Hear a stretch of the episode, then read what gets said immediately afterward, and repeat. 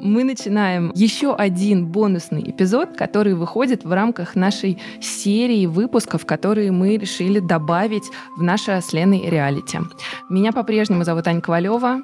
Со мной здесь Лена Рязанова. Лена, слово тебе. Ребята, всем привет! С огромным воодушевлением ждала этого выпуска. Я уверена, что сегодня получится рассказать вам еще больше интересного, поэтому я в предвкушении нашего разговора.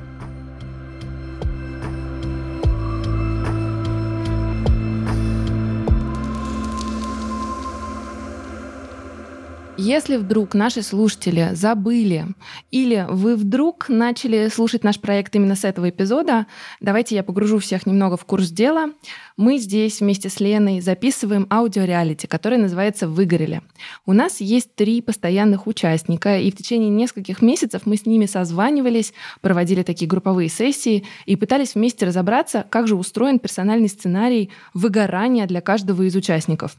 А на их примерах наши слушатели слушатели, то есть вы, прекрасные люди, могли, может быть, что-то новое и важное услышать для себя. После того, как мы закончили запись этих групповых выпусков, мы поняли, что мы очень хотим разобраться в проблеме глубже, и поэтому у нас сейчас идет серия бонусных эпизодов, куда мы зовем экспертов, которые нравятся нам, чья экспертиза, я уверена, понравится вам. И вместе мы пытаемся подойти к теме выгорания немножко с другого угла, не со стороны личного опыта наших участников и историй, которые были у них, а со стороны иногда науки, иногда практик осознанности, осознанности, иногда борьбы со стрессом. Вот обо всем этом мы говорим в бонусных эпизодах. Друзья, приветствую нашего гостя Лапсанга Тенпа. Он инструктор по медитациям и преподаватель светской этики и практик осознанности, автор книги «Радикальное спокойствие». Самое интересное, конечно же, в том, что Лапсанг — буддийский переводчик тибетской традиции, а еще открою для наших слушателей тайну — буддийский монах в течение девяти лет, если я не ошибаюсь. Но вот э, год назад или около того он изменил вектор своей работы и сейчас работает на стыке медитации, буддизма и экологии. Большое спасибо за краткий рассказ о моей бурной биографии. Очень рад быть сегодня здесь вместе с вами. Мы в процессе нашего проекта вместе с нашими участниками постоянно говорили о том, что медитации или практики осознанности — это все инструменты в борьбе с выгоранием. Конечно, не единственные, но одни из очень действенных. И вот мне кажется, логичный вопрос, который появляется у всех наших участников, у всех наших слушателей, что это такое и как к этому подступиться. Вот обо всем этом хотим мы с Леной сегодня поговорить с Лапсангом. А я хочу добавить, когда мы начали наш проект по выгоранию, Выгорание — одно из очень часто встречающихся слов. Многие говорят и пишут о выгорании, но как выглядит выгорание на практике, что это такое, как его распознать, что происходит, мало кто понимает. Мне кажется, с медитациями та же история. Хотя выгорание — это про плохое, медитация — это про хорошее, но тем не менее очень многие люди, и наши участники, некоторые в том числе, когда заходила речь о медитациях, делали такую паузу и ничего не говорили. И очень часто такое происходит, когда человек либо не понимает, что такое медитация, либо понимает, но неправильно, потому что может быть, вокруг медитации сложился такой орел таинственности излишней, а может быть что-то еще. И вот мне кажется, что медитации — это такая замечательная тема, которую занятым профессионалам стоит очень хорошо понять, потому что она будет для них очень полезной. Все, что мы обсуждали, касается сферы профессионального выгорания, да, усталость от работы. Меня больше не радует моя работа. А может ли быть такое, что выгорание случается у тех, кто даже и не работает? Многие ситуации в нашей жизни аналогичны работе. Один из моих ближайших друзей, например, 7 месяцев путешествовал по Азии и волонтерил в буддийских монастырях, затем вернулся в свою собственную страну и несколько месяцев э, упорно искал работу, прежде чем нашел новое рабочее место. И этот процесс поиска нового рабочего места, который занял 5 месяцев, по сути, был в этот период его работой, и в этот период ему пришлось основательно потрудиться над тем, чтобы не выгореть в самом этом процессе постоянного обновления своего профайла на LinkedIn, поиска новых вакансий, прохождения бесконечных интервью и так далее. То есть в этом смысле, даже с точки зрения повседневного распорядка, его как бы нерабочая ситуация была абсолютно аналогичной любому трудоустройству. То же самое с а, профессиональными, так сказать, мамами, то есть с мамами, которые посвящают себя заботе о ребенке на полный рабочий день. То же самое с профессиональными домохозяйками, как мы это, во всяком случае, раньше называли. То же самое должен сказать, например, с практикующими созерцателями, которые уходят в длительный затвор по медитации – и планируют заниматься интенсивной медитацией на протяжении трех месяцев, шести месяцев, 12 месяцев и так далее. В идеале профессиональные созерцатели уже прошли такую основательную психологическую подготовку, что они не не станут переживать в этом затворе выгорания. Но, разумеется, иногда получается так, что выходцы с Запада, просто услышав о медитации и тому подобных вещах, хотят выполнить длительный затвор – не проходят надлежащей подготовки, не решают какие-то связанные с внутренней устойчивостью вопросы заранее, а затем, оказываясь в затворе, собственно, через 2, 3, 4 недели переживают нечто полностью аналогичное выгорание. Они теряют радость от практики, и потому теряют эффективность, они чувствуют какую-то отстраненность от того, что происходит, и им просто все время хочется спать. И на этом, собственно, затвор преждевременно и завершается. Так что ситуации в полной мере аналогичные выгоранию, я думаю, могут случаться в широком спектре ситуаций, которые в нашей жизни происходят. А я еще недавно читала исследование про учебное выгорание. То есть это школьники и студенты, особенно когда система построена на очень большом количестве информации, которую нужно усвоить, и выдать ее в каком-то варианте, там какой-то тип экзамена, опять же, тоже построен на информации. И когда все это происходит в очень-очень интенсивной среде. И вот выгорание студентов, школьников, оказывается, это такая же беда, как профессиональное выгорание. Но они пока меньше еще говорят, но тем не менее уже исследуют. Мне кажется, это очень, на самом деле, поддерживающая информация это услышать, потому что есть огромное количество людей, которые выгорают на одной работе, уходят, и потом экстра начинают искать другую работу. Я такие кейсы видела, и вот они не могут примириться с мыслью, что они как бы уже ушли, но почему же они до сих пор выгорели? А вот этот поиск работы, это же тоже на самом деле работа, и важно услышать, что это тоже отнимает силы. Лапсанка, у меня, наверное, такой персональный вопрос да, про выгорание. Как вы вообще пришли к тому, что вам интересно это? Мы с Леной, когда запускали аудиореалити, у нас есть, во-первых, персональные истории выгорания, во-вторых, нам кажется, об этой проблеме важно говорить вслух, и это в том числе, почему мы запустили этот проект. Но, как правило, в какие-то темы может быть, я ошибаюсь, люди приходят, когда испытали что-то сами и пытаются помочь другим. Вот ваш кейс такой, или, может быть, это совсем другая история? Сочетание этих двух ситуаций в моем случае, с одной стороны, конечно, я работаю и как инструктор по практикам осознанности, и как человек, который участвует в организации исследований или проектов а, в этой сфере, и как буддийский переводчик работаю с темой человеческого благополучия и развития разных аспектов этого благополучия, как с буддийской, так и со светской точки зрения. И, разумеется, и среди тех, кто приходит на буддийские занятия с каким-то эмоциональным запросом, и среди тех, кто хочет просто освоить базовые практики медитации, много людей, которые столкнулись с выгоранием, либо хотят его избежать. Они озвучивают этот запрос, и когда ты его слышишь, нужно либо просто сразу сказать «это не ко мне», либо начать изучать тему. С другой стороны, разумеется, у меня тоже есть личный опыт, связанный с э, выгоранием. Может быть, не такой тотальный, как у некоторых из моих друзей, не опыт тотального выгорания, которое затем потребовало бы от меня длительного, то есть годичного или более восстановления, но опыт локального выгорания в конкретных проектах когда конкретный проект становится настолько сложным с точки зрения коммуникации, работы, недостаточно приносящим отдачу и так далее, и в результате я начинаю чувствовать, что вот этим конкретным проектом в общей сфере моей деятельности я больше заниматься не могу, потому что он меня истощил и мне нужно перенаправить свои ресурсы на какие-то другие, на приносящие сейчас отдачу, удовлетворение и так далее, для того, чтобы, может быть, через несколько лет или, по крайней мере, через несколько месяцев вот к этой конкретной проблеме я бы мог вернуться. Так что такой опыт у меня, безусловно, есть, проявляющийся в том числе на уровне телесных симптомов и телесной усталости, даже при мысли о конкретном формате работы. Так что есть и этот личный интерес, и с более такой отстраненной или обширной культурологической точки зрения, поскольку я занимаюсь довольно активно буддийскими переводами уже много лет, и публикацией буддийской литературы, и исследованиями в сфере тибетологии на более-менее популярном уровне, где я рассказываю людям про тибетскую историю, выдающихся тибетских созерцателей и так далее, внутри всего этого культурного пространства есть особый формат созерцательной практики или особый подход к созерцательной практике, который мне нравится называть дхармой или путем созерцательной практики глубинного отдыха или глубокого отдыха. То есть можно это писать так. Есть путь к просветлению, который проходит через суперинтенсивную практику и работу, есть разные варианты того, как это может выглядеть, и есть путь к просветлению, который также потребует от нас огромного вложения часов внутренней психологической работы, но эта работа будет связана с тем, чтобы все более и более и более глубоко раскрепощаться с точки зрения того, как сейчас чувствует наш ум.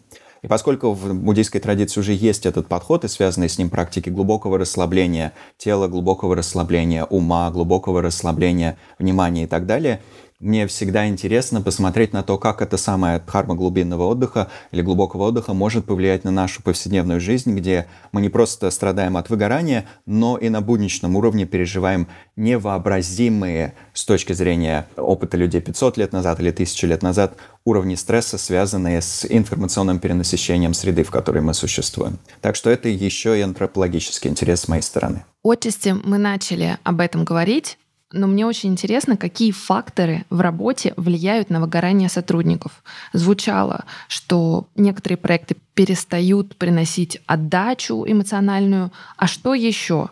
Это там, не знаю, график, зарплата, отношение твоего начальства к тебе. Я бы со своей стороны упомянул и график, потому что то, какое количество часов в каком порядке и с какой интенсивностью мы вкладываем в определенный проект, очень влияет на способность нашего тела и ума восстанавливать свои ресурсы. И если я над каким-то проектом работаю один час в неделю, а над каким-то 10 часов каждый день, разумеется, результаты будут весьма различными. А можно я сразу тогда вот задам вопрос? А есть люди, которые работают в очень интенсивной среде? Я в свое время дружила с банкирами, которые, например, 24 на 7 работают. А моя лучшая подруга работает в новостях. Это абсолютно адская среда. Вот работа в таких командах, в таких стрессах, это тоже, ну, скажем так, опасность?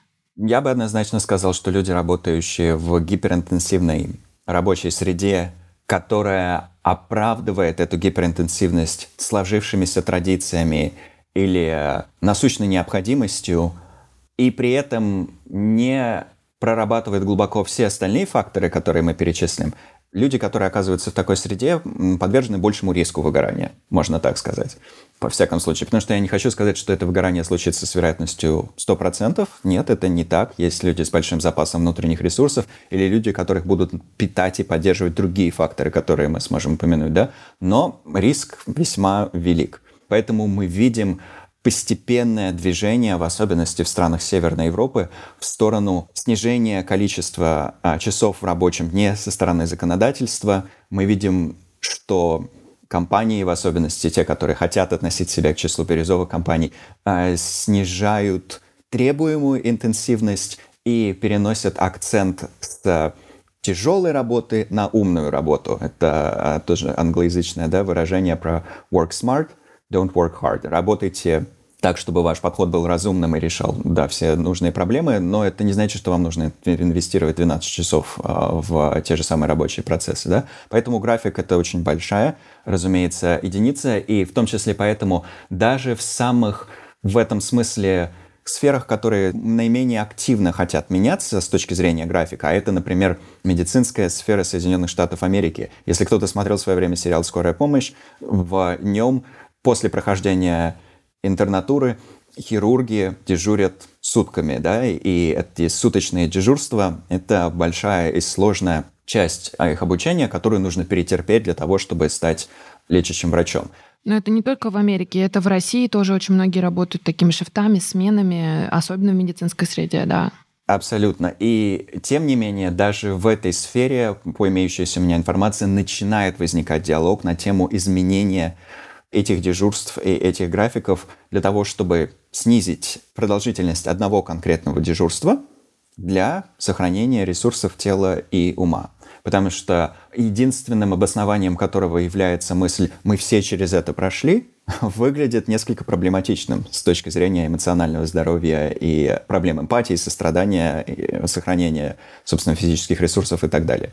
Поэтому график, зарплата – это огромный фактор, потому что люди, которые чувствуют, что их тяжелая работа вознаграждается в достойном объеме, разумеется, будут вполне оправданно испытывать больший уровень замотивированности на эту работу. И в этом нет абсолютно ничего приземленного, ничего дурного, ничего бездуховного и так далее. Хотя иногда именно такие ассоциации нам пытаются привить. Вот если ты учитель, и ты хочешь получать за свою преподавательскую деятельность достойную зарплату, если ты врач, и ты хочешь получать достойные деньги, это просто значит, что ты не горишь за идею а, всеобщего образования, всеобщего здоровья, и что-то у тебя не так с ценностной системой. Нет? Здесь э, в качестве лирического отступления скажу, что некоторые из моих коллег, работающих в, над темой выгорания, говорят, что выгорание можно назвать другим словом. Другое слово – эксплуатация. То есть мы можем говорить про выгорание, и это правомочный разговор. Все то, что мы здесь сейчас обсуждаем, все, что связано с личными уровнями эмоционального интеллекта и так далее, это все правомочно. Но другая сторона выгорания – это всегда эксплуатация.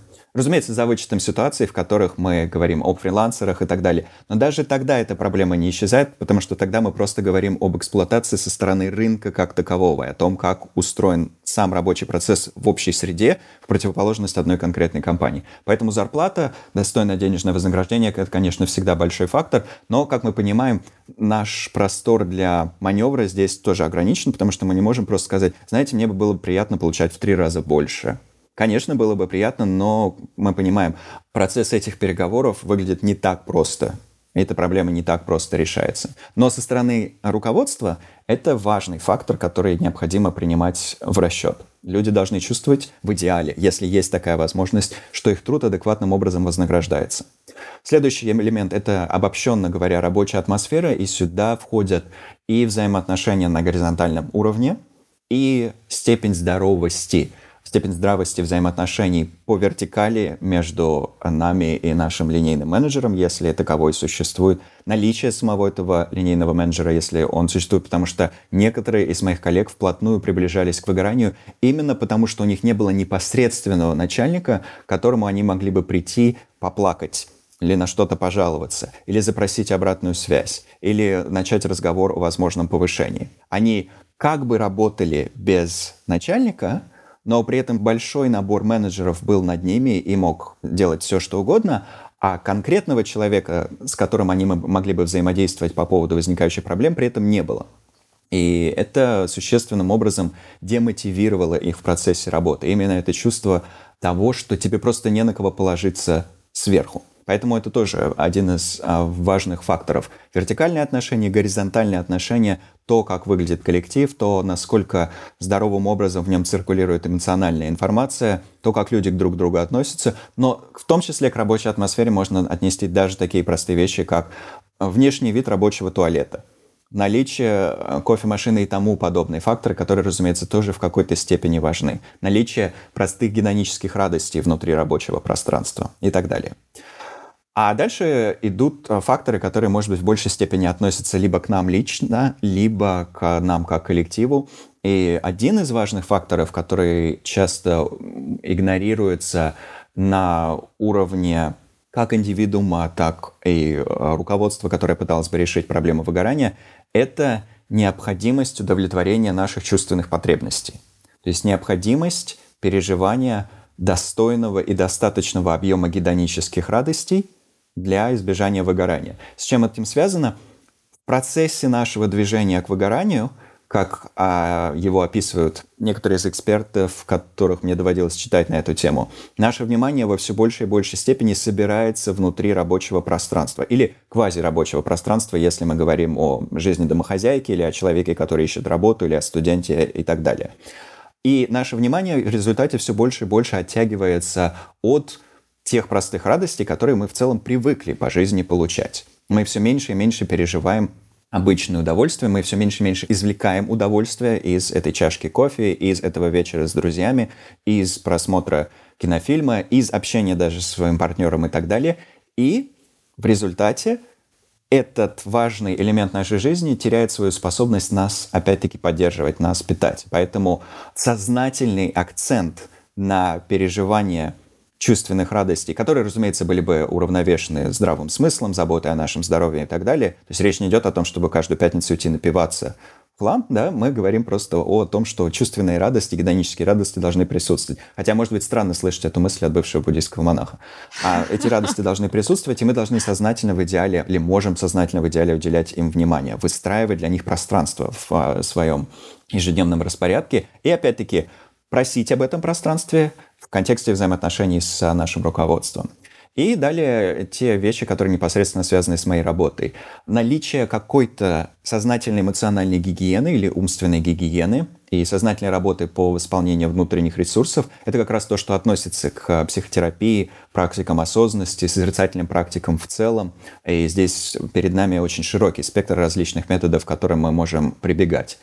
И следующий элемент – сознательная работа по повышению стрессоустойчивости – в том числе, это как раз то, чем занимаюсь я в качестве преподавателя, через практики осознанности, сосредоточения, тренировки внимания, через освоение практик глубокого отдыха, но не только, потому что, как, может быть, мы сможем обсудить чуть позже, есть и люди, которые развивают стрессоустойчивость, в том числе на физиологическом уровне, через совсем другие практики, связанные с работой с телом, например что тоже является одним из совершенно правомочных подходов. Но вот эта работа над вот этими двумя компонентами, которые я упомянул, эмоциональная гигиена и восполнение эмоциональных ресурсов, плюс сознательная тренировка в повышении стрессоустойчивости, нам лично может принести большую пользу с точки зрения избежания выгорания. Одна из проблем, связанных с этим списком, его, конечно, можно было бы и ужать, и расширить, состоит в том, что некоторые из крупнейших компаний, существующих на сегодняшний день в нашем мире, включая крупнейшие технологические компании, которые управляют большей частью информации, которой мы пользуемся, обращают внимание только на последние факторы и иногда игнорируют первые. То есть нередки ситуации, в рамках которых людям предлагают пригласить инструктора по практикам осознанности, чтобы он научил всех медитации, предлагают инструкторов по йоге, предлагают психотерапию на рабочем месте, но не предлагают отдых от рабочего места в достаточном объеме. Не предлагают повышения зарплаты, не предлагают изменения в графике, не предлагают изменения самой рабочей атмосферы. И в результате происходит двойная эксплуатация, потому что, с одной стороны, просто происходит то, что обычно происходит с точки зрения интенсивности работы, исчерпания ресурсов и так далее, а с другой стороны, людям говорят, вам просто нужно помедитировать. Сейчас мы вам приведем человека, и он вам поможет. Но сущностные вопросы не решаются, внешние факторы не подвергаются достаточному вниманию, не получают достаточного внимания, и в результате человек чувствует, что его не просто эксплуатируют, но еще и пытаются дополнительно обмануть с помощью тех практик, которые на самом деле могли бы приносить большую пользу, как то практики медитации. Практики медитации не это как бы моя этическая позиция в этом случае, не должны использоваться как способ замаскировать нездоровые форматы а, взаимодействия между руководством и сотрудником. Они должны служить ресурсом, который оздоравливает всю систему в целом, в том числе помогая и руководству, и сотрудникам развивать больше уровня эмпатии прежде всего. Так как наша аудитория — это не только те ребята, которые работают в найме, но и огромное количество людей, работающих в собственных бизнес-проектах или в режиме фриланс, в режиме self-employed, я последние 10 лет наблюдаю, что эксплуатация она еще и самоэксплуатация. И когда люди, казалось бы, полностью владеют своим рабочим графиком и своей загруженностью и всем, что происходит, они, тем не менее, почему-то далеко не все, далеко не все из нас разрешают себе, например, отдохнуть. То есть использование практик осознанности, практики медитации, и все вот это, это как будто бы уже второй шаг. А первый шаг — это вообще, в принципе, внутреннее разрешение отдохнуть. И у нас был диалог, были диалоги с нашими участниками, и на одной из первых встреч один из наших участников, Виталий, он записал себе в дневник такую вещь, поделился с нами. Разрешить себе отдых, как-то, а не помнишь дословно, я вот не помню дословно, но Виталий как будто бы открыл, что отдых вообще-то можно все-таки себе разрешить. Вот как-то он так вот сказал об этом, как будто бы до этого было нельзя, а теперь вроде как можно. И это очень частая история. Вот что вы об этом думаете? Что вы думаете о самоэксплуатации прежде всего? Абсолютно согласен с а, вашими соображениями, потому что мы и в случае работы на себя, и в случае работы по найму существуем в рамках одного и того же капитализма, условно говоря. И здесь разговор не про капитализм в противоположность коммунизму, а про то, что мы существуем, если мы не живем в очень ограниченном количестве стран с очень мощным социальным законодательством, да, мы существуем в рамках большого рынка, где есть, как нам кажется, почти не поддающиеся изменению правила игры. И по этим правилам нужно играть для того, чтобы стать успешным. И неважно, мы начинающий блогер с тремя сотнями подписчиков или большой CEO, а мы чувствуем, что мы должны играть на этом рынке для того, чтобы переиграть других, для того, чтобы стать успешным человеком, для того, чтобы себя как-то реализовать и так далее. Сам тот факт, что, как это иногда называется, локус нашей идентичности – сосредоточен на вот этом профессиональном успехе, и нам кажется, что если мир не увидит нас как успешного человека, наша жизнь вообще прошла впустую, или родственники будут в нас разочарованы, или семья, или друзья, или партнеры, или что угодно. Вот это чувство того, что мы обязательно должны все это сделать, иначе жизнь прожита впустую, а также разные другие культурные, семейные и иные соображения подталкивают нас к тому, чтобы себя истощать.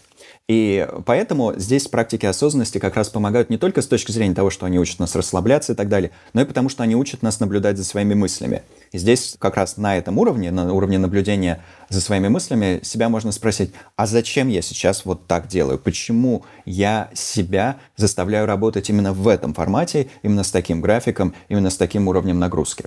С одной стороны, можно также спросить, эффективно ли это, с другой, почему я это делаю. И когда мы видим, каковы корни некоторых из наших внутренних побуждений. И, разумеется, то же самое можно осуществить в процессе личной терапии, в диалоге с психотерапевтом или в групповой терапии. Но когда мы тем или иным способом нащупали эти базовые чувства, эти базовые утверждения, мы затем можем как-то их поменять. И что мне весьма нравится в контркультурном англоязычном пространстве, мы можем иногда даже просто себе сказать, это довольно часто можно увидеть сейчас в Инстаграме, например, в некоторых пабликах на эту тему. Это мемы, которые я в том числе люблю репостить. Можно себе сказать, мой акт отдыха – это мой протест против существующей сейчас формы капитализма. Я выступаю как антикапиталист, давая себе возможность отдохнуть прямо сейчас. Это мой протест против всемирной эксплуатации, против вот этого глобального чувства того, что если я не буду отдыхать и буду работать 24 часа в сутки, кому-то от этого станет хорошо.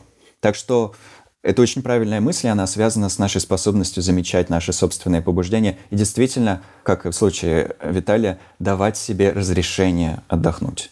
Ну вот прозвучал вопрос, почему я это делаю. Мне кажется, у меня есть ответ, и, возможно, он откликается многим руководителям или предпринимателям, которые меня сейчас услышат.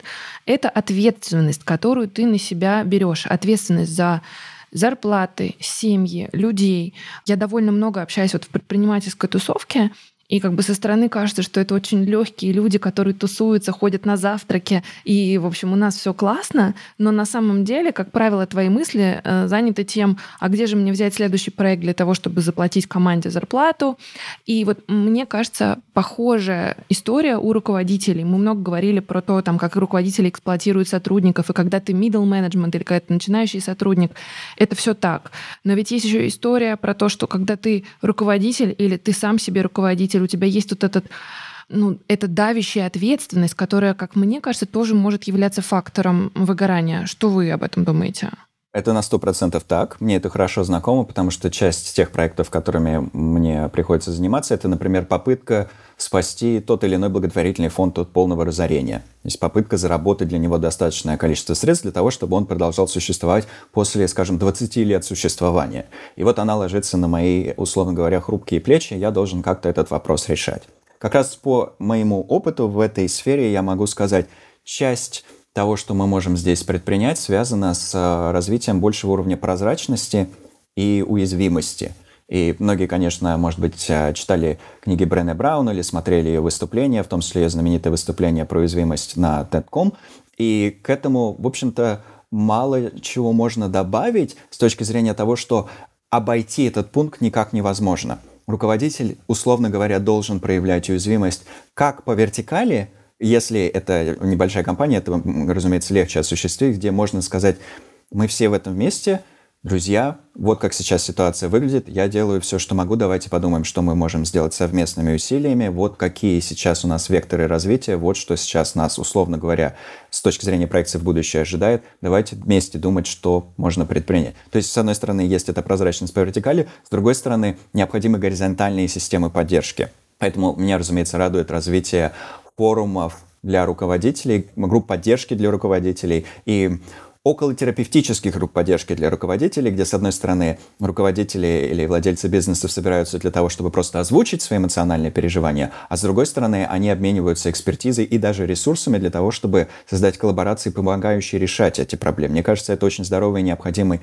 формат, который в чем-то соединяет роль терапевтической группы с ролью профсоюза. Потому что когда мы остаемся в одиночестве, с одной стороны, а, риск выгорания существенно возрастает, с другой стороны, это бремя ответственности постепенно становится все более и более и более невыносимым. Но в конце концов, а, все опять же сводится к очень простому вопросу. Если я не буду давать себе достаточного отдыха, я неизбежно выгорю. И что тогда будут делать все мои сотрудники? Это, собственно, мысль, которая как минимум 1600 лет в одном из главных буддийских текстов на тему просветляющих или благородных деяний тех, кто в будущем хочет достичь просветления, подчеркивается необходимость здорового отдыха. Потому что если вот этот инструмент, который мы хотим использовать для служения всем существам, наше тело, речь и ум, если он будет истощен, то никому от этого никакой пользы не будет. Поэтому мы должны восполнять эти свои внутренние ресурсы, заряжать эту батарею, а затем снова ее использовать. Затем снова ее заряжать, снова ее использовать. А есть люди, кто не знают и не узнают, что такое выгорание. Ну, то есть вот есть, например, люди, которые подвержены этой истории, да, она может вернуться, может пройти, но ты знаешь, вот, ну, не знаю, это как РПП или депрессия, да, ну, история, которая с тобой может периодически случиться, и ты вот про себя знаешь, ага, я на работе выгораю, мне про себя надо знать. А дальше есть счастливые люди, которые говорят, слушайте, я работаю сутками, у меня проблем нет, все классно, целей добиваюсь, я супермен. Два возможных варианта. Существуют люди, которые обладают невероятной эвдемонической одаренностью, как мы это называем в моей сфере работы. То есть невероятной одаренностью с точки зрения внутреннего благополучия. То есть есть люди, которые либо родились с невероятным уровнем эмоциональной гибкости, эмоционального равновесия, эмоционального интеллекта и так далее, можно называть как угодно. Либо развили эту способность в результате планомерной тренировки или своего жизненного опыта и используют этот а, потенциал, используют эти внутренние навыки или метанавыки, как мы это иногда называем, для того, чтобы гибко, так сказать, и эффективно объезжать все айсберги на своем пути. То есть с точки зрения графика кажется, что они работают очень много, но они умеют уравновешивать свое внутреннее состояние так, чтобы при этом не выгореть. То есть это один возможный вариант. Невероятная демоническая подготовленность или одаренность. Другой вариант – это просто отрицание проблемы – и это отрицание может происходить на уровне просто декларации, а нет, выгорание, не знаю, что это такое, но человек все равно приходит домой, падает кирпичом и лежит какое-то время и не способен уже откликаться на нужды своих родственников, друзей и так далее. Просто как бы на показ живет эффективно, но на самом деле все равно переживает мощный уровень истощения. То есть в социальных сетях я супермен, а дома лежу пластом, но об этом никто не знает. Да, абсолютно так. И третий вариант, самый печальный, но встречающийся очень широко, ситуация, в которой у нас просто недостаточно, как бы мы сказали, опять же, в англоязычном пространстве, privilege, то есть у нас недостаточный пузырь привилегированности для того, чтобы позволить себе выгорание. Потому что, опять-таки, я как человек, который прожил много лет в Азии, я понимаю, что велорикша, который зарабатывает каждый день только на одну чашку риса, не может себе позволить выгореть в каком-то смысле но, разумеется, все равно может переживать истощение, трату радости от этой работы и так далее. И все остальные симптомы, которые мы с выгоранием связываем. Что происходит в этом третьем, самом печальном случае? Выгорание просто истощает физические ресурсы, сокращает продолжительность жизни человека и заканчивается преждевременной, с точки зрения возможной продолжительности жизни, завершается преждевременной смертью, потому что организм истощен, ресурсы истощены, клетки истощены и так далее. Некоторые из моих коллег занимаются исследованиями именно в этой сфере, в сфере того, как хронический стресс влияет на активацию различных аспектов ДНК, на здоровье и молодость клеток и так далее. И из этих исследований мы уже, по крайней мере, знаем, хронический стресс существенным образом приводит к биологическому старению, а биологическое старение приводит к преждевременной смерти. Это третий вариант, самый печальный. Но он нередко, может быть, наблюдается и просто с точки зрения как раз вот этих суперменов, которыми часто оказываются эмоционально не разумные мужчины, которые не умеют наблюдать за своим опытом, но умеют грозно потрясать кулаком в сторону вот этих вот современных снежинок, которые все выгорают каждые две недели и жалуются на депрессию, а вот в наше время. Но потом человек в 50 лет умирает от сердечного приступа, да, именно в связи с вот этими факторами, аккумулирующимися в жизни, факторами, которые повреждают наше физическое здоровье, потому что физи- о психическом здоровье говорить даже и не приходится в каком-то смысле. Давайте постепенно переходить к рецептам, да, как помочь себе, как поддержать себя, чтобы не выгорать. И мой, наверное, первый вопрос вот в этой теме, в этой секции будет касательно времени. Вот если человек выгорел, да, сколько времени может понадобиться на восстановление? Вы до этого сказали про своего друга, которому больше года понадобилось. То есть это тоже нормальные цифры. Нет такого, что там, не знаю, отдохни месяцок, как говорят, а, и на новую работу. К сожалению, здесь все упирается в наши финансовые ресурсы. В случае с моим другом у него была возможность использовать все свои накопления для того, чтобы как раз отправиться, условно говоря, кругосветное путешествие, то есть поехать через полпланеты в совершенно другое для себя пространство, позаниматься там несколько месяцев волонтерством, а также трекингом и другими радующими активностями, и затем вернуться с новыми силами. Если бы у нас всех была возможность на 8 месяцев отойти от дел, попутешествовать и изменить свое отношение к жизни в целом, я бы всем это рекомендовал, даже без относительного выгорания, потому что подобного рода путешествия могут э, очень существенно обогатить нашу жизнь и наше мировосприятие. Но все опирается в то, что у нас по факту есть с точки зрения этих ресурсов. Если мы можем себе позволить месячное восстановление, чудесно, двухмесячное, чудесно. Если можем полгода так провести, чудесно. И опять же, дело даже не в том, насколько нам хватит денег, но и в том числе, какова разумная пауза, после которой потенциальные работодатели будут рассматривать эту паузу в нашем CV, эту паузу в нашем резюме, как вызывающую недоумение. Это еще одна проблема, которую мы, как мы трое, к счастью, можем в некотором смысле начать менять, создавая культуру, в рамках которой у людей должна быть возможность сказать в рамках интервью, в рамках собеседования. Я пережил выгорание, вот как я восстанавливался, сколько я восстанавливался. Сейчас я чувствую себя так-то и так-то, я готов к работе. Да, у меня была такая ситуация. К нам устраивалась девушка на работу, молодая очень, и она сказала, что она пережила выгорание. Ей, по-моему, то ли 20, то ли 21 был. И я честно вам скажу, что я немножко скептично это выслушала. Такая, боже мой, вот она молодежь, которая выгорела в 20 лет. Но стоило на самом деле сейчас начать заниматься проблемой выгорания в этом подкасте, ну, в таком интенсивном формате, я понимаю, что это могло быть и учебное выгорание, и выгорание на работе, и связанное с эксплуатацией, то, о чем мы говорим. Поэтому у меня, наверное, такой э, призыв руководителям быть бережнее э, к людям, которые вам такие вещи на интервью могут открыть. Я тогда хорошо отреагировала, но про себя подумала. Буду работать над собой. Мне так радостно слышать, когда люди, профессионалы в некоторых странах, вот в частности европейских странах, последний кейс был, который я слышала, был в Норвегии, могут уйти в отпуск по болезни, там условно отпуск по выгоранию, они это называют, и это может быть несколько месяцев, до того времени, пока доктор официально не разрешит человеку вернуться на работу как восстановившему свои ресурсы. И я подумала, и там как раз был такой кейс на стыке американской культуры работы и на стыке европейской культуры работы. И американская часть коллектива не поняли, как такое может быть. А европейская часть, они поняли, для них это уже почти норма. И я подумала, как долго меняются вот сдвигаются вот эти культурные пласты. И я очень надеюсь, что однажды у каждого профессионала, который очень устал, будет возможность взять такой отпуск, восстановиться. Это будет совершенно легально, и за это не будет потом наказания либо в виде увольнения, либо в виде вот этого недоумения. Что-то с тобой не так, если у тебя есть какая-то пауза в твоем CV. Я очень надеюсь на это. Давайте, может быть, к практическим каким-то советам для наших слушателей.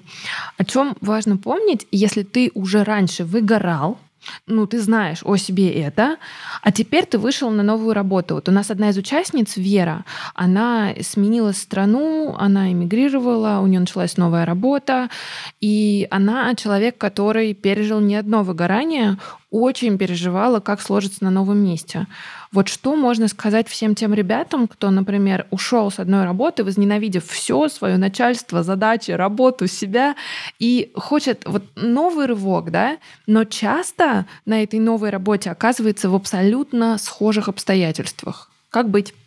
Я всем всегда советую начать вести так называемый эвдемонический дневник, да, взять тетрадь и начать в нее записывать свои мысли относительно личной эмоциональной или умственной гигиены, относительно своего психического здоровья, по сути, и, или эмоционального здоровья. И один из простых способов вот конкретно с темой выгорания начать работать, взять те факторы, которые мы перечислили, или любой другой набор факторов, которые выделял бы конкретный специалист по выгоранию. График, зарплата и вот это все и посмотреть, что в каждой из этих сфер мы можем предпринять. Можем ли мы как-то повлиять на свой график, сделать его более уравновешенным? Можем ли мы повлиять на зарплату, да, на рабочую атмосферу? Иногда можем, иногда не очень, иногда частично. Это уже дает нам ресурс или чувство того, что что-то можно поменять, на что-то мы можем оказать влияние, какие-то аспекты взаимозависимости можно изменить. Это устраняет в некотором смысле чувство беспомощности или полной неэффективности нашего существования, нашей работы. Но далее, в особенности, мы можем что-то продумать применительно к последним двум факторам, которые я упоминал. Наши эмоциональные практики и восполнение эмоциональных ресурсов и к нашей сознательной работе по повышению стрессоустойчивости. И туда же, наверное, добавил бы тот фактор, который мы упоминали применительно к чувственным радостям и их переживаниям. То есть мы, условно говоря, выделяем для этого три страницы и сознательно думаем, что я начну в этих областях делать. Потому что, разумеется, мы живем до сих пор, в особенности в русскоязычном пространстве, в культуре, где люди либо мало знакомы с, условно говоря, эмоциональной гигиеной и разными проверенными способами ее осуществлять, либо знакомы с ней, но подступаются к ней не через самые надежные с точки зрения проверенности информационные источники. Потому что, как мы и сказали в начале, медитацией можно называть абсолютно все, что угодно, а результаты можно получить очень разные по итогам занятия так называемой медитации. То же самое касается абсолютно всех этих подходов. И психотерапии, и телесно-ориентированных практик и так далее. У нас довольно низкий уровень культуры с точки зрения проверки достоверности источника, проверки квалификации психотерапевта, проверки квалификации инструктора по йоге. Мы мало про это думаем, у нас нет соответствующей культуры, но ее нужно создавать. Поэтому, да, в идеале мы можем продумать, как бы мне всем этим начать заниматься, включая медитацию, осознанность, развитие эмоционального интеллекта и так далее. Но через самые надежные, через самые качественные источники, которые помимо этого также лично подходили бы мне. Потому что бывают квалифицированные специалисты, но у меня нет с ними эмоционального контакта, ну, нет как бы щелчка, который должен произойти. А есть квалифицированные специалисты, которые мне очень глубоко подойдут. И вот поиск всего этого дела, работа со всем этим делом, это наша личная стратегия упреждения предотвращения выгорания. Она также повлияет и на повышение нашей работоспособности, и на наши семейные отношения, на все остальное, потому что эмоциональная гигиена, стрессоустойчивость, переживание радости жизни – это вещи, которые актуальны во всех областях жизни в каком-то смысле, не только в профессиональной или квазипрофессиональной. Но сознательная работа над этим – это уже первый шаг. И здесь мы продумываем продумываем для себя, а что я могу там предпринять с точки зрения личной терапии, доступна ли она мне, как я могу найти хорошего психотерапевта и так далее, если есть соответствующий запрос, ресурсы и все остальное. И то же самое по всем остальным факторам. И уже вот это первичное размечание нашей личной стратегии – это сознательная работа над упреждением выгорания. Потому что в противном случае получается так, что мы знаем, что оно возможно, мы знаем, что оно происходило, мы знаем, что оно происходит, но мы просто пассивно ждем, что оно вот-вот в очередной раз случится. А с нашей стороны необходима профилактика. И, к сожалению, пока мы не живем в культуре, где кто-то будет за нас работать над упреждением выгорания, это может быть не знаю, искусственный интеллект, э, наш личный ассистент, кто угодно. Пока мы не живем в условиях, где наши смарт-часы за нас все эти вопросы решают и нам говорят, ты под угрозой, помедитируй, мы вынуждены брать ответственность за этот процесс собственной стороны. Но это творческий поиск, он увлекательный, он интересный, он не менее интересный, чем решение вопросов диеты или а, развлечений, поэтому мы можем начать себя постепенно ему посвящать. Хочется узнать про медитацию. И знаете, в каком аспекте? Не просто про медитацию, а вот медитация для занятого, довольно-таки недоверчивого, но уже, может быть, достаточно уставшего профессионала, который не пробовал медитацию и может быть, пока еще не хочет, но, может быть, настало время. Уж все очень часто говорят, как начать, с чего начать? Я бы начал с определения. так всегда делает та традиция, в которой меня воспитали, в которой я работаю, индотибетская традиция психопрактики, которая любит определение и нумерованные списки. Мне кажется, современному человеку это очень хорошо подходит, потому что когда оказывается, что все это можно четко и логично определить, и все это можно разделить на разные удобоваримые пункты, все перестает быть таким загадочным, и теряются эти ассоциации как раз с эзотерическими магазинами, полными кристаллов, благовоний и карт Таро. Индотибетская традиция определяет медитацию как процесс намеренного приучения ума конструктивным состоянием, качествам и навыкам. То есть приучение ума к сосредоточенности – это медитация. Приучение ума к расслаблению – это медитация. Приучение ума к эмпатии – это медитация. Приучение ума к состраданию – это медитация. Ну, достаточно просто. И дальше мы просто видим конкретные техники, которые позволяют развивать эмпатию, развивать сострадание, развивать концентрацию и так далее. Но эти техники мы легко можем освоить, если найдем соответствующие источники. А само базовое определение уже помогает о многом задуматься и многое понять. Потому что одно из слов, которые в этом определении прозвучали, к конструктивным состоянием, качеством и навыкам.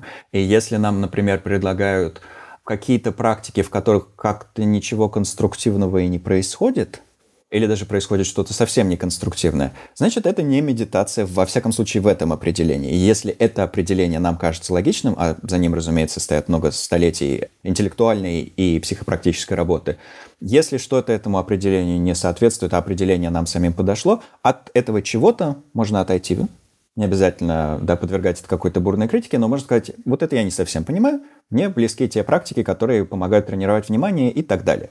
И здесь как раз дальше все опирается в освоение техники и в поиск каких-то периодов в нашем занятом рабочем дне, в рамках которых мы могли бы, по крайней мере, минимальной, например, тренировкой внимания заниматься. Но здесь все опирается в понимание преимуществ и, соответственно, в поиск этих временных промежутков, потому что нет какого-то универсального рецепта, но, условно говоря, мы просто меняем привычку, встраиваем в свой день новые дополнительные занятия и начинаем условно с 3, 5, 7, 10 или 15 минут. Нет смысла начинать с каких-то крайне больших объемов. Даже 10 минут медитации ежедневно – это уже большая инвестиция в развитие соответствующих внутренних качеств. А важно утром, вечером, днем? Имеет значение когда? А все зависит от личных склонностей. В целом, в рамках, опять же, тибетской традиции говорится, что утро больше подходит для практик, которые связаны с работой с вниманием, потому что, когда мы просыпаемся утром, наш ум еще в большей степени свободен от грубых концептуальных наслоений. Мы еще меньше историй накопили за день, поэтому нам легче будет попытаться сосредоточиться на дыхании, на телесных ощущениях, на самом потоке ума и на том, что там проявляется и так далее, то есть на объекте концентрации. А вечером, когда мы накопили большой объем информации, мы столкнулись с различными людьми, у нас случилось какое-то взаимодействие и так далее, нам будет, наоборот, проще выполнять аналитические практики, то есть аналитические медитации, в рамках которых мы исследуем какую-то тему, например, тему сострадания, используя накопленный за день опыт, используя его в качестве иллюстрации мыслей про эмпатию и тому подобные вещи. Но это такая обобщенная логика, она не совсем универсальна именно с той точки зрения, что мы все разные.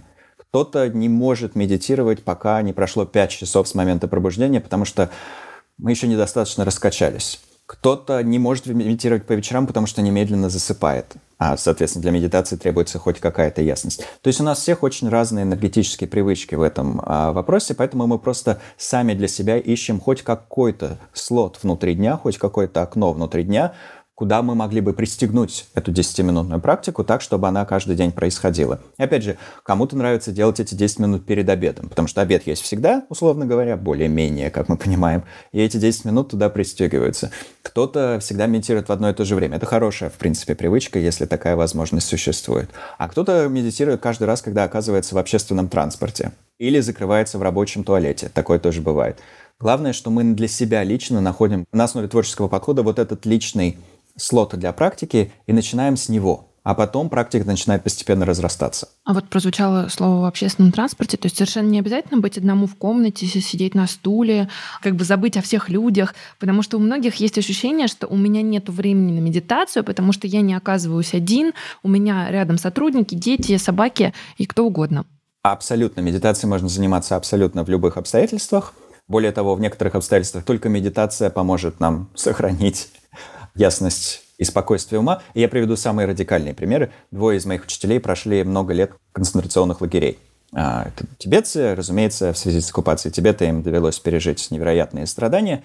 И оба этих учителя после длительного заточения в концентрационных э, лагерях и пыток, которым они подвергались, вышли из этого заточения без какого-либо посттравматического расстройства, с еще большим уровнем здравомыслия, ясности, доброты, сострадания и так далее. После этого они много десятилетий преподавали все эти практики в самых разных странах. Люди всегда отмечали невероятное сердечное тепло, ясность мышления и так далее. Один из них до сих пор жив, продолжает преподавать. И почему так получилось? Как можно выйти да, с невероятной ясностью, если ты не Виктор Франкл? Почему это происходит? Потому что все время своего пребывания в этих ужасающих условиях они практиковали. Общественный транспорт, условно говоря, в Москве или Санкт-Петербурге не столь ужасен, хотя в нем есть свои пугающие моменты, как мы понимаем. И потому он предоставляет нам как раз идеальный баланс, так скажем, вызовов и возможностей. С одной стороны, да, шумно, пахнет, люди вокруг толкаются и так далее. С другой стороны, если мы можем хоть в какой-то минимальной степени достичь условной устойчивости тела на несколько мгновений и сосредоточить на своем внимании, например, на звуках, медитация на звуки, или на том, чтобы пожелать всем вокруг счастье его причин, это медитация на любящей доброте, мы уже выполняем полноценную практику медитации, даже если она длится 15, 30 или 45 секунд. Это так называемая неформальная практика, практика, которую мы интегрируем с другими делами. Но и формальную медитацию вполне можно осуществлять, если, условно говоря, сесть и 8 минут до своей остановки сознательно наблюдать за дыханием или звуками или чем-то еще на выбор. Поэтому чем больше техник медитации мы знаем, проверенных временем, разумеется, и обоснованных концептуально, тем больше у нас а, личная аптечка, с которой мы можем по необходимости извлекать подходящие нам в конкретный день инструменты для балансировки сознания. Спасибо за примеры, очень интересные. А можете дать какой-то пример медитации человеку, который сидит за столом в шумном офисе, и он уже довольно-таки устал, он уже достаточно стресса хапнул сегодня за рабочий день или, может быть, за рабочую неделю. Дайте какой-то метод, способ, что можно сделать, если есть пять минут. Или, окей, пусть будет пять минут. Будем реалистами. Большинство людей в нашем условно неазиатском культурном пространстве, назовем это так, начинают с практик, которые связаны с телом. Потому что у нас еще есть также проблемы с телесностью, с телесной осознанностью, с переживанием ощущений своего тела и так далее. И одна из наиболее распространенных практик в этой сфере – так называемый телесный просмотр. Иногда даже русскими буквами транскрибируют англоязычное название body scan. Чудесная практика, которая может выполняться 45 минут или 5 минут – и в ней мы просто проходим вниманием по частям тела, по одной за другой, замечаем там ощущения и, насколько возможно, расслабляем мышцы. И если вот так, сидя за столом в конце рабочего дня, начать с области стоп, расслабить ее, потом подняться выше по ногам, расслабить мышцы тазового дна, потом перейти к грудной клетке, расслабить руки, расслабить плечи, расслабить лицо. К концу этих пяти минут последовательного расслабления мы уже получили пользу от, собственно, последовательного расслабления как такового – и помедитировали, потому что это не просто расслабление, но и медитация. Мы использовали свое внимание в сфокусированном ключе, мы тренировались в концентрации, потому что мы наблюдали за этими частями тела, мы не отвлекались по возможности и не отвлекались на слишком надолго. И поэтому мы получаем двойную пользу, потому что мы и больше расслабились, и потренировали свое внимание. Поэтому я бы начал именно с этой наиболее универсальной практики. Она в том числе поможет людям постепенно, которые находятся в дисконнекте со своим телом, которые сложно с ним а, взаимодействовать. Потому что с течением времени этот мост между нашим сознанием и телом, условно говоря, будет усиливаться, и это будет приносить нам больше пользы. Так что я бы начал с этого, а та же самая практика может выполняться перед сном, когда мы лежим на кровати. Потому что многие люди используют просмотр тела именно как подготовку ко сну или способ усыпить себя в те моменты, когда сложно заснуть. Вот про сон у меня есть вопрос. Мы с нашими участниками обсуждали проблемы со сном, которые были в процессе нашего аудиореалити. А еще у нас был выпуск с неврологом и сомнологом, которая нам говорила, что сон э, всему голова после отдыха. Ну, видимо, они рядом, они братья, сон и отдых. Вот могут ли медитации помочь урегулировать проблемы со сном и превентировать бессонницу? Да и нет. Нет, с точки зрения того, что это не мгновенное решение. Медитация — это процесс тренировки нашего ума, его приучения к этим конструктивным состояниям, качественным навыкам, как мы сказали, и это также процесс рекалибровки нашей нервной системы и устойчивых паттернов ее работы. Это процесс, в рамках которого как раз про это нам рассказывают сотни исследований. А, думаю, что количество перевалило за тысячу уже. Исследований того, какой эффект медитация оказывает на наш мозг. Да? Медитация меняет в том числе структуры мозга, связи, изменяет очень многое внутри нас благодаря эффекту нейропластичности и другим психобиологическим механизмам. Но она делает это постепенно.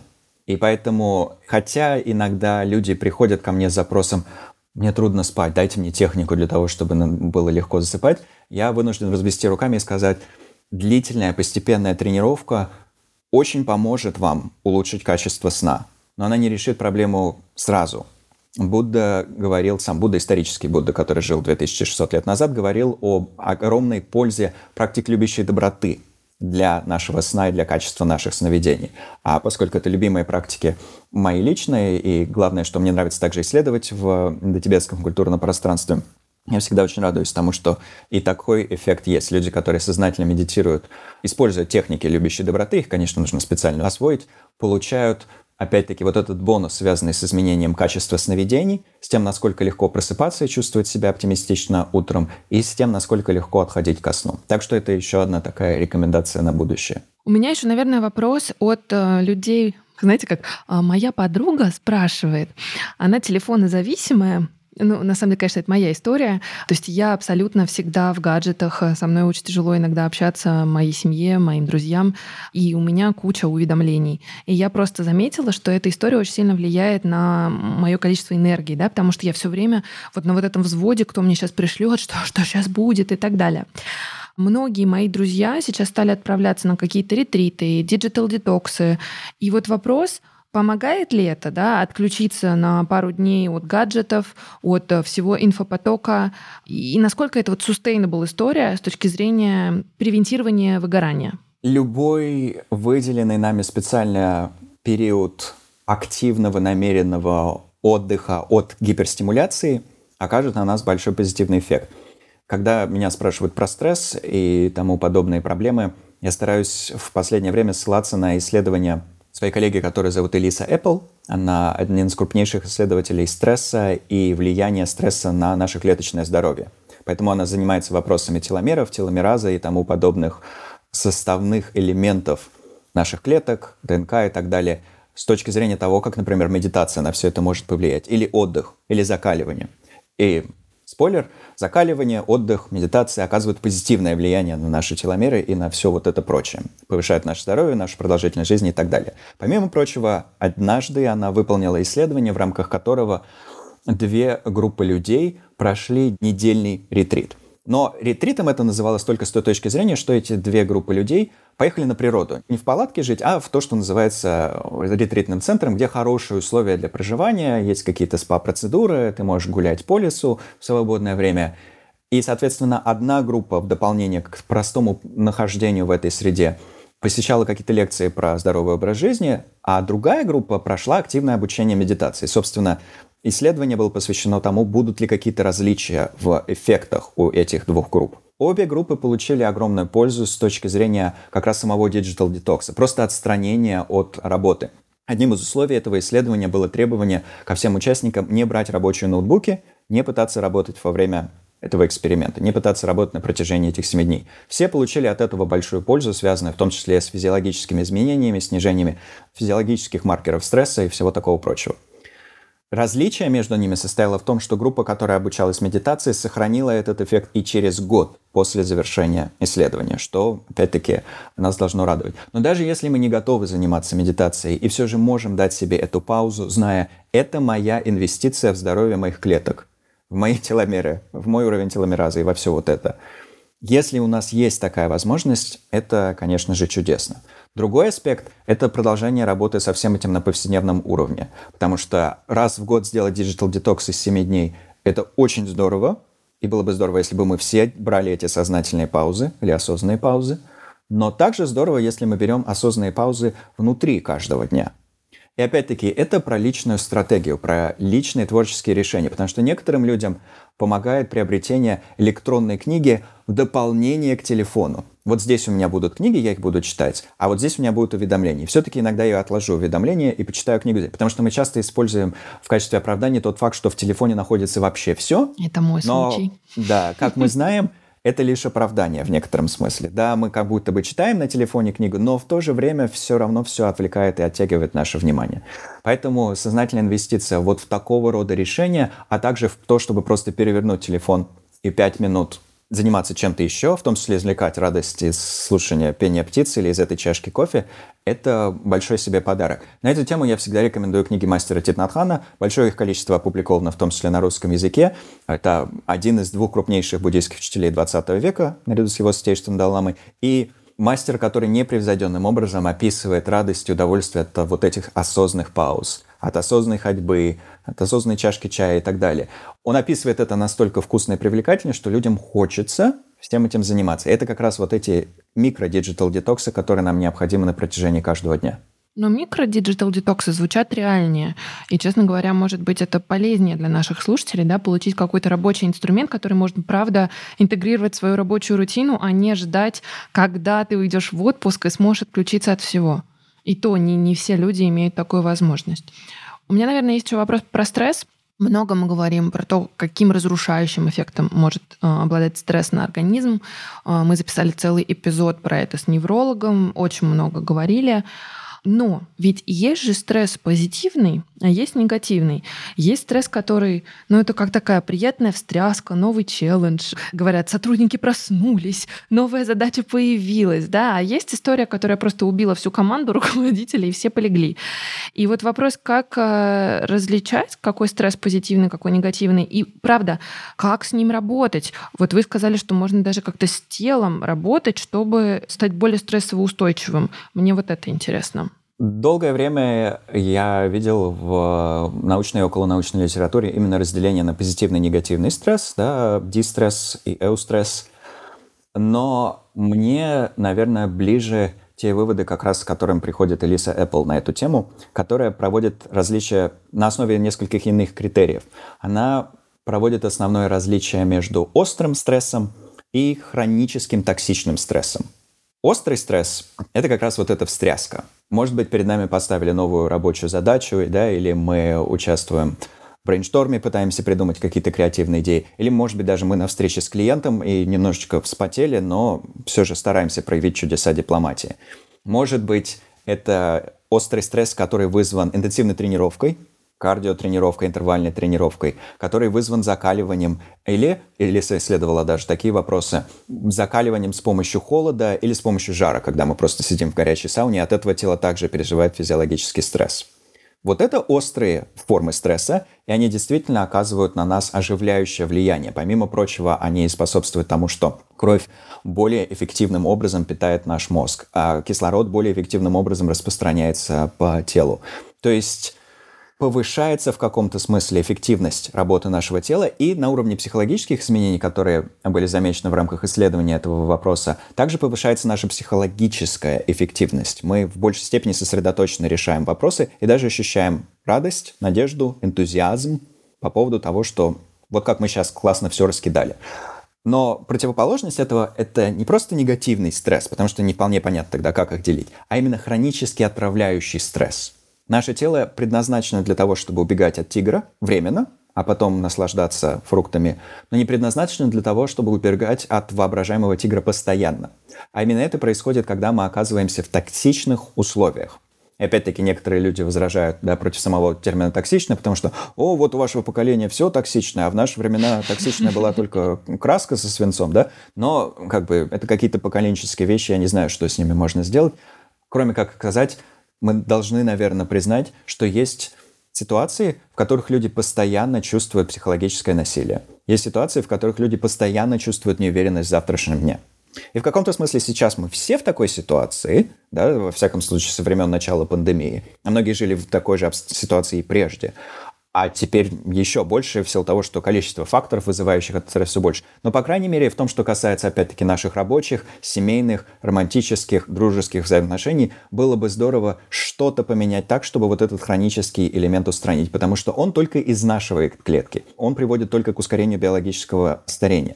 И хотя у нас иногда есть возможность что-то поменять на внешнем уровне, если таковая отсутствует, Элиса предлагает людям, по крайней мере, постараться изменить наш внутренний отклик на эти факторы, связанные с хроническим токсичным стрессом, для того, чтобы, может быть, решить эту проблему по меньшей мере через изменение отношения. Если не через изменение отношения, то через внешние изменения, если таковые возможны. Как раз это и происходит, когда выгорание переходит в увольнение. Да? Хронический стресс затягивается слишком надолго, внутри мы уже поменять ничего не можем, ну, остается только распрощаться, что тут сделаешь. И это тоже здоровое решение, потому что лучше так, чем ждать сердечного приступа. У меня, наверное, еще вопрос как у руководителя, но мне кажется, это можно расширить, и это вообще вопрос, да, как правильно общаться со своими коллегами. Что нужно делать и о чем нужно помнить, чтобы люди вокруг тебя не выгорали? И если ты видишь эти паттерны, эти вещи в других людях, да, иногда со стороны заметнее, насколько корректно влезать, насколько корректно давать советы и как здесь быть. Иногда говорится, что самые эффективные изменения мы произведем, если мы изменим саму культуру внутри конкретной организации, а затем на рынке в целом, в мире в целом. И эти изменения будут более эффективными, чем если мы будем лезть с индивидуальными советами. Это, в принципе, вполне очевидно. Если бы мы жили в культуре, где нормально говорить про психическое здоровье, нормально работать с психическим здоровьем, нормально развивать психическое здоровье в упреждающем формате, точно так же, как нормально ходить в спортзал, и нормально ходить в спортзал для ума, в не меньшей степени, чем ходить в спортзал для тела, это было бы очень круто. Поэтому, в особенности, разумеется, если у нас есть влияние на вот эти факторы, если у нас есть возможность организовывать мероприятия на эту тему, приглашать экспертов, которые работают с вопросами психического здоровья, эмоциональной гигиены и так далее. Причем не в форме все должны прийти в дополнение к рабочему времени, а в качестве, наоборот, радующего бонуса. А вот сейчас вместо двухчасовой летучки мы поговорим про стресс да, в формате, где каждый может поделиться чем-то в уязвимом формате, плюс узнать что-то новое. Вот это очень удачный формат. В дополнение к этому, если мы просто один отдельно взятый сотрудник, да, уязвимость с нашей стороны окажет на людей позитивное влияние, потому что если мы даем понять, что у нас тоже есть эти проблемы, но с ними мы работаем вот так-то и так-то, это уже всех приободряет. Точно так же, как слушание подкаста. Да? Проз... Некая прозрачность, понимание того, что я не один с этим сталкиваюсь. Это всегда очень здорово. И в дополнение к этому есть некоторые исследования на тему того, какие отдельно взятые качества можно привнести в коллектив для того, чтобы справиться с выгоранием. Это в том числе исследования из американских больниц. Некоторые делали упор в рамках вот этих внутренних экспериментов на качестве благодарности, которое стимулировалось как со стороны пациентов. Пациентов призывали более активно выражать благодарность, писать благодарственные записки, письма и так далее, стараться поддержать благодарность к медсестрам, медбратьям и так далее на уровне горизонтальной коммуникации в моменте и так далее. И благодарность внутри коллектива, по вертикали. В общем, благодарность во все стороны. Как разные техники можно использовать, разные приемы технические. Напиши записку, да, составь открытку, поблагодари кого-то сознательно. Или поблагодари себя за три вещи каждый день в конце дня. Просто технические приемы, которые мы продумываем, но которые помогают развивать это качество. К счастью, у нас довольно много исследований на тему эффекта благодарности на тело и ум. Другое качество – это эмпатия, разумеется, крайне важный фактор, который необходим любому хорошему руководителю и который при этом может быть у некоторых руководителей практически полностью атрофированным. Во всяком случае, в том, что касается так называемой аффективной эмпатии, то есть эмпатия, которая про сопереживание или совместное чувствование, а не просто про способность понять, что с кем происходит, для того, чтобы ими более эффективно манипулировать. Поэтому развитие эмпатии – еще один большой фактор. На основе эмпатии мы также развиваем качество сострадания и самосострадания. Два очень больших подарка себе окружающим. Большой бонус, который мы можем в том числе проявлять на вербальном уровне. Активно желаю, чтобы люди были свободны от страданий их причин и предпринимая усилия в этом направлении. Чем я могу помочь в буквальном смысле. Но еще два фактора, которые также... Три фактора, наверное, я назову, которыми работают некоторые из моих коллег, и они меня очень радуют. Фактор радости как таковой, какой степени в нашем коллективе проявлен некий уровень вот этой дольче вита. Просто нашей способности совместно радоваться вот этой чашке эспрессо утром. Нашей способности получить удовольствие от чего угодно, но так, чтобы мы чувствовали, что у нас есть вот эти мгновения позитивного, удовлетворяющего опыта, даже не связанного с нашей непосредственной рабочей деятельностью. Плюс, разумеется, радость от успешного завершения проектов, от того, что мы действительно придумали классный креатив и так далее. То есть радость, и удовольствие как таковое, наверное, можно два качества объединить в одно, и удивительным образом благоговение. Вот это одно из самых необычных качеств, которое в последние годы активно исследуется. Благоговение как некое чувство вдохновленной открытости перед лицом чего-то большего, чем мы сами. Когда, например, мы посмотрели на результаты конкретного проекта, на то, насколько людей мы повлияли в позитивном ключе, и сказали, вау, вот этот эпизод посмотрели 40 тысяч человек. Или вот этот подкаст люди слушали 300 тысяч часов. И люди, значит, впитали эти идеи, то есть благоговение перед величием чего-то, да, открытостью чего-то. Это может даже быть благоговение перед огромными деревьями в лесу, тоже, тот же самый эффект. Оно оказывает очень позитивное влияние на наше а, психическое здоровье. И буквально вчера я читал исследование на тему того, как эти акты благоговения в лесу позитивно влияют на психическое здоровье школьников, повышают эффективность в их обучении, опять-таки снижают вероятность школьного выгорания. Поэтому, казалось бы, какие-то простые слова, да, и довольно банальные. Благодарность, радость, что это такое. Но по факту это технические элементы нашей жизни, элементы, которые мы можем сознательно простраивать как на уровне руководства, так и на уровне отдельного сотрудника. И поэтому, если бы мы, подобно Бенджамину Франклину, который для себя создал список добродетелей, старался каждую неделю над одной работать, приходили бы такие на работу и говорили, вот на этой неделе я постараюсь быть особенно эмпатичным, на этой неделе я постараюсь быть особенно сострадательным. На этой неделе я постараюсь сделать акцент на радости. На этой неделе я постараюсь сделать акцент на благодарности. И потом повторяли бы этот круг снова и снова. Опять же, мы бы уже делали активный вклад в здоровье всех окружающих наших сотрудников. В противоположность простому движению по течению, где мы как-то стараемся пережить каждый день, но получится ли это у нас не вполне очевидно.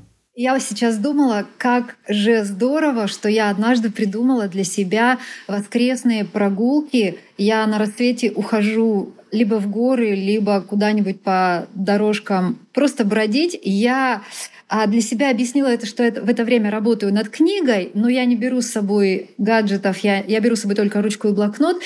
И я подумала, что вот то благоговение, то, как вы его описывали, его очень много в том, а что я чувствую, когда прохожу мимо красивых мест, и я поняла теперь, почему это так работает. Это не просто работа над книгой вне рабочего стола, которая прекрасно работает всегда. Тут еще и вот этот элемент присутствует, и у меня появилось тройное желание продолжать это обязательно, потому что я теперь понимаю, как сложился этот эффект. И да, я очень очень благодарна за то, что вы этим поделились. Спасибо огромное. За своей стороны хочу сказать огромное спасибо Лапсангу. Это было очень вдохновляюще. Спасибо вам, спасибо, что пригласили. А всем слушателям хотелось бы пожелать всех позитивных качеств, которые мы упомянули. Пусть в жизни будет больше радости, благодарности, благоговения и спокойствия. Вы слушали подкаст «Выгорели» от студии «Шторм». Меня зовут Аня Ковалева, и со мной была моя сведущая Лен Рязанова. Если наш подкаст помог вам понять что-то новое про себя, обязательно дайте нам об этом знать, нам это правда очень важно слышать. Подписывайтесь, ставьте лайки, звездочки, пишите комментарии, отзывы, пишите с Леной нам в соцсетях и рассказывайте о нашем подкасте вашим друзьям. Наша цель — помочь справиться с выгоранием как можно большему количеству людей. И только с вашей помощью мы можем ее достичь. Ребята, спасибо, что были с нами. Встретимся через неделю.